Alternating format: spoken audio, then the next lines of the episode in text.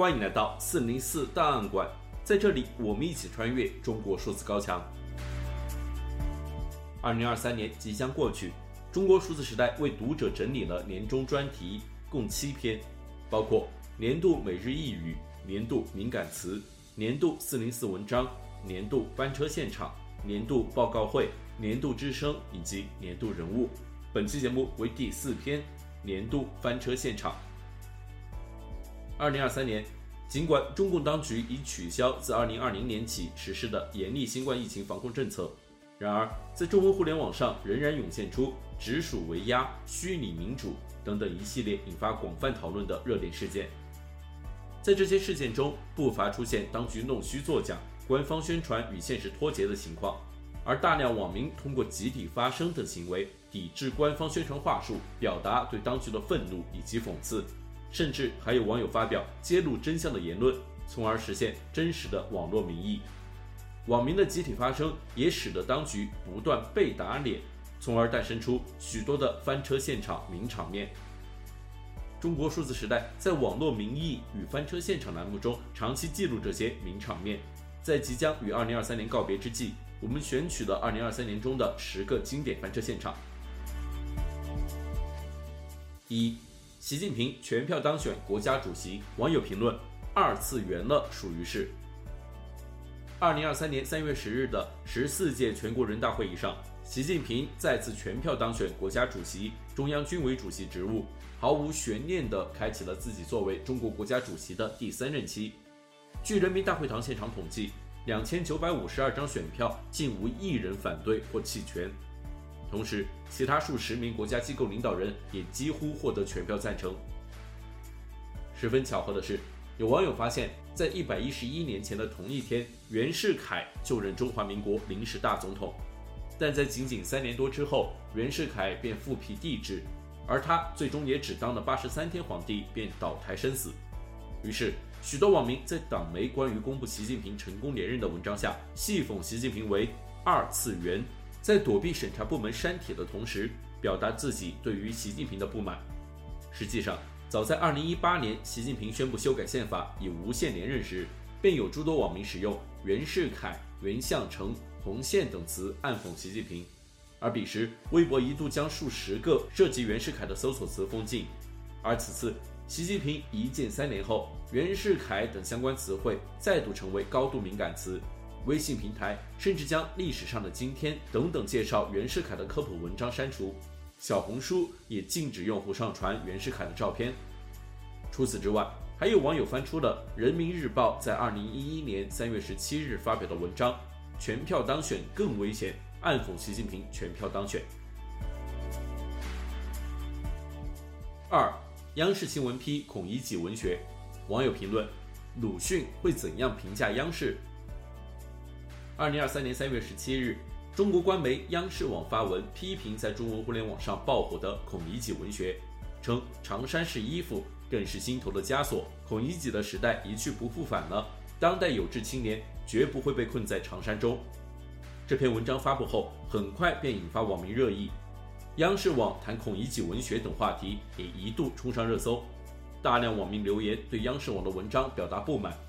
有网友称，把孔乙己的悲惨命运归结为个人原因，而不考虑社会因素，并借以含蓄指责今天的知识青年不是无知浅薄，而是居心不良。另有网友则发出疑问：原来鲁迅写孔乙己是批判孔乙己，我还以为批判旧社会呢。讽刺官媒文章写尽太平世，不肯俯首见苍生。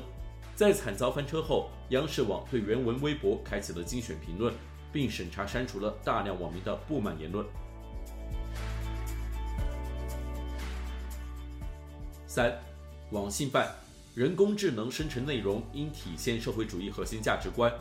网友评论：宁可 AI 智障，也一定要有党性。二零二三年四月十一日，中国国家网信办已出台新规管理生成式 AI，要求人工智能生成的内容应当体现社会主义核心价值观。其中，《生成式人工智能服务管理办法》征求意见稿第四条第一项写道。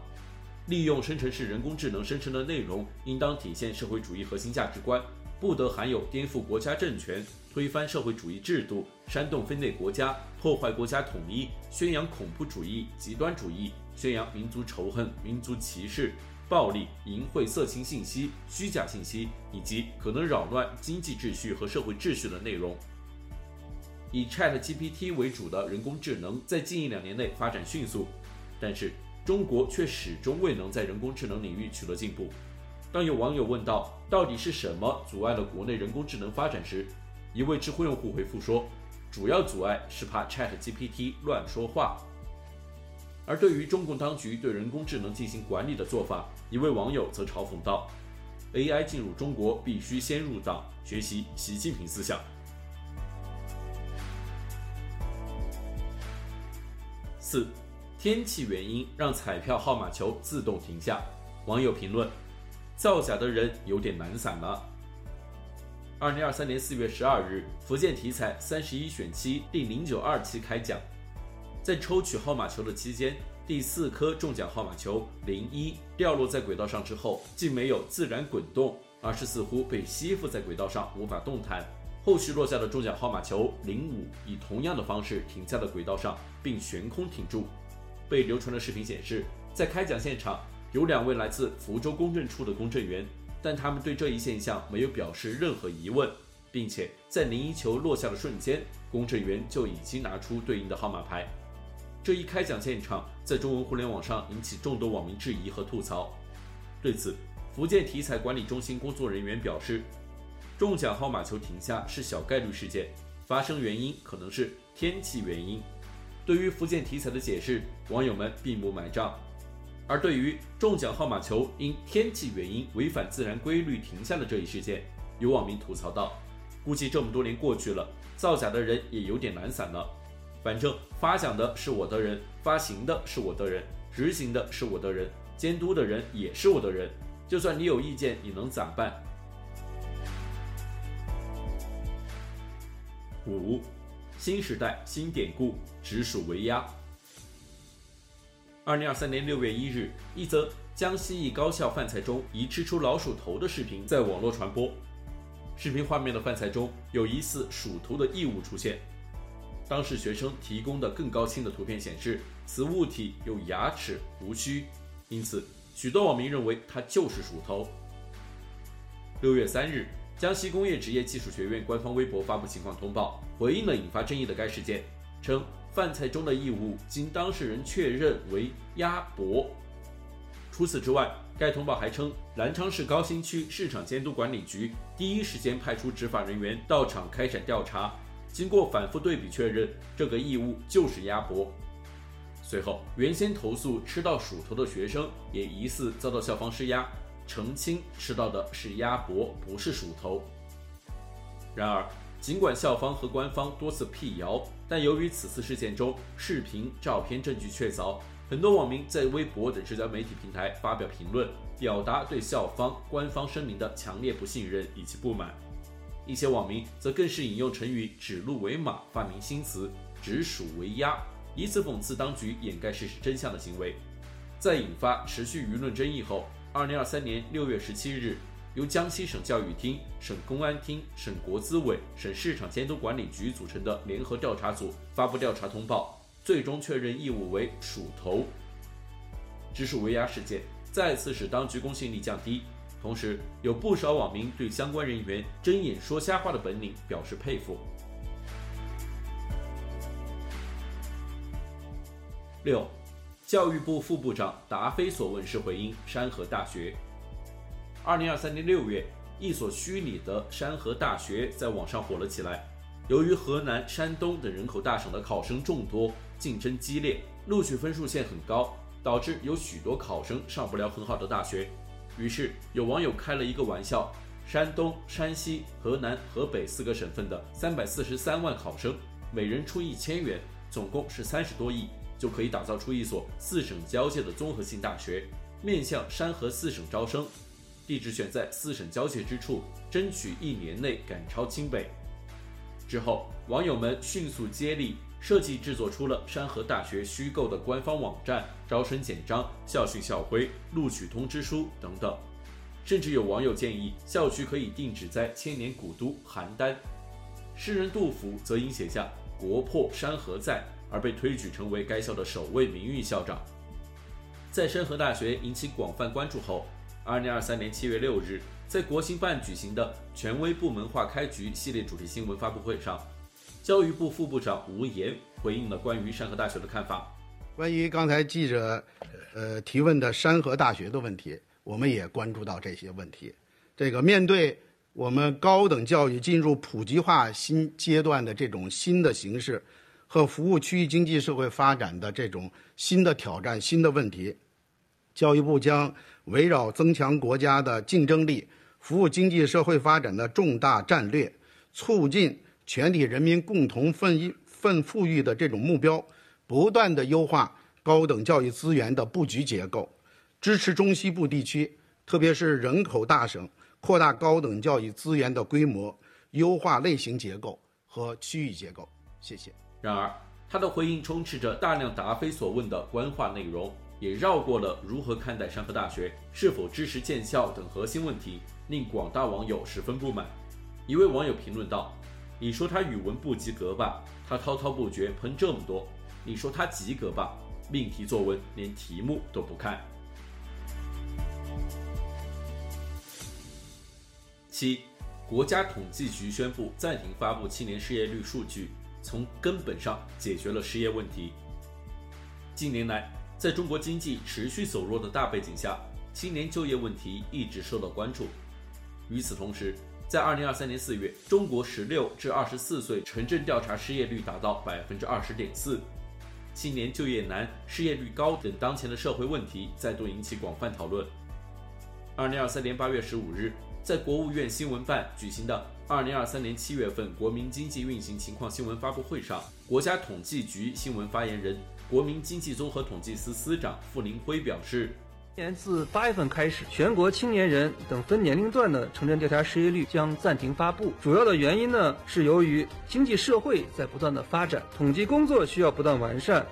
劳动力调查统计也需要进一步的健全优化。暂停发布青年失业率的消息。迅速引爆舆论，相关微博话题阅读量达到一点六亿，在评论区有大量网民嘲讽：“编不下去了，新掩耳盗铃，又要快马加鞭，从根本上解决了失业问题。”八，水利部发行深入学习贯彻习近平关于治水的重要论述，当代大禹为治水指明方向。二零二三年七月。中国水利部组织编写的《深入学习贯彻习近平关于治水的重要论述》一书，由人民出版社出版发行。在抖音等平台，不少网友嘲讽习近平为“当代大禹”，并称他为世界指明了治水方向。然而，仅仅半个月之后，北京、天津、河北等地连遭暴雨，强降雨引发洪水肆虐，数十万人被困灾区，其中河北涿州受灾十分严重。受灾人数超过十三万人，但治水有方的当代大禹习近平却迟迟未前往灾区，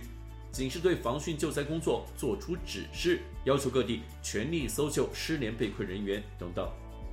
有许多网民对于习近平此次未到灾区一线大为不满，纷纷在社交平台转发中共前领导人洪灾巡视图，以嘲讽习近平连装都不装了。直到二零二三年十一月十日。京津冀地区洪灾过去近三个月后，习近平才前往河北涿州视察。河北涿州的父老乡亲们在这场灾害中啊，受到了很大的影响，有很多的损失。我就是惦念着来看一下，这个冬天老百姓还能不能回到自己家里啊？还能不能保证取暖呢？对此，一位网友称：“当代大禹习近平。”反射弧跨季度。九，杭州全过程人民民主实践中心启用 VR 虚拟体验。网友评论：的确是全过程虚拟民主。二零二三年十一月二日，杭州市全过程人民民主实践中心正式启用。据介绍，全过程人民民主实践中心将被用于展示人民代表大会制度在杭州的生动实践。推进全过程人民民主在杭州的学习实践与研究等等。随后，一段短视频显示，在杭州市全过程人民民主实践中心的“我来当代表”参加人代会的人大元宇宙场景，观众可以以杭州市人大代表的数字人身份，模拟现实的参加杭州市人民代表大会。这一虚拟民主 VR 体验场景迅速在中文互联网上引发讨论，在抖音等平台，网友们则留言嘲讽这种 VR 体验民主的确是全过程虚拟的民主。十，厨师王刚作为厨师以后再也不做蛋炒饭。每年十一月二十五日，毛泽东之子毛岸英的阵亡日，都被中国网民戏谑地称为“蛋炒饭节”。此前有媒体求证称，毛岸英在当年朝战中因违规做蛋炒饭引起炊烟而遭美军空袭致死。不少网友认为，毛岸英的意外之死避免了中国当年成为毛氏世袭王朝的可能性。加之十一月二十五日接近美国的感恩节，因此蛋炒饭节还被称为中国感恩节。在这一天，一些网友会在各社交媒体平台发布吃蛋炒饭的照片，以此进行纪念。二零二三年十一月二十七日，知名美食博主王刚在微博、B 站等平台发布了一则蛋炒饭教学视频。但该视频一经发布，便被不少小粉红指责为在临近毛岸英忌日时用蛋炒饭侮辱英烈。王刚的视频评论区遭到大量攻击。随后，王刚将视频删除，并发布道歉视频。在道歉视频中，他向网民们保证，在未来的日子里，第一，所有的视频我都亲自发布；第二，作为厨师，以后再也不做蛋炒饭。也不拍蛋炒饭，但很快这一道歉视频也遭下架。王刚就蛋炒饭道歉的事件引起网民热议，有网友认为逼得一个厨子说以后再也不做蛋炒饭了是上纲上线，还有网友则称以后全都屏蔽蛋炒饭最好。甚至在此前并不知晓蛋炒饭背后寓意的网民，在了解背景之后，真诚地发问：以后是不是就不能吃蛋炒饭了？而一位推特网友则讽刺道：“禁止吃蛋炒饭，早晚被写入中国宪法。”以上是二零二三年年度翻车现场的全部内容。我们收集了这些网民们为抵制官方宣传话术、表达对当局的愤怒以及讽刺、揭露真相的言论，从而展现中国互联网上真实的网络民意。在翻车现场与网络民意的栏目中，我们仍将继续长期记录这些名场面。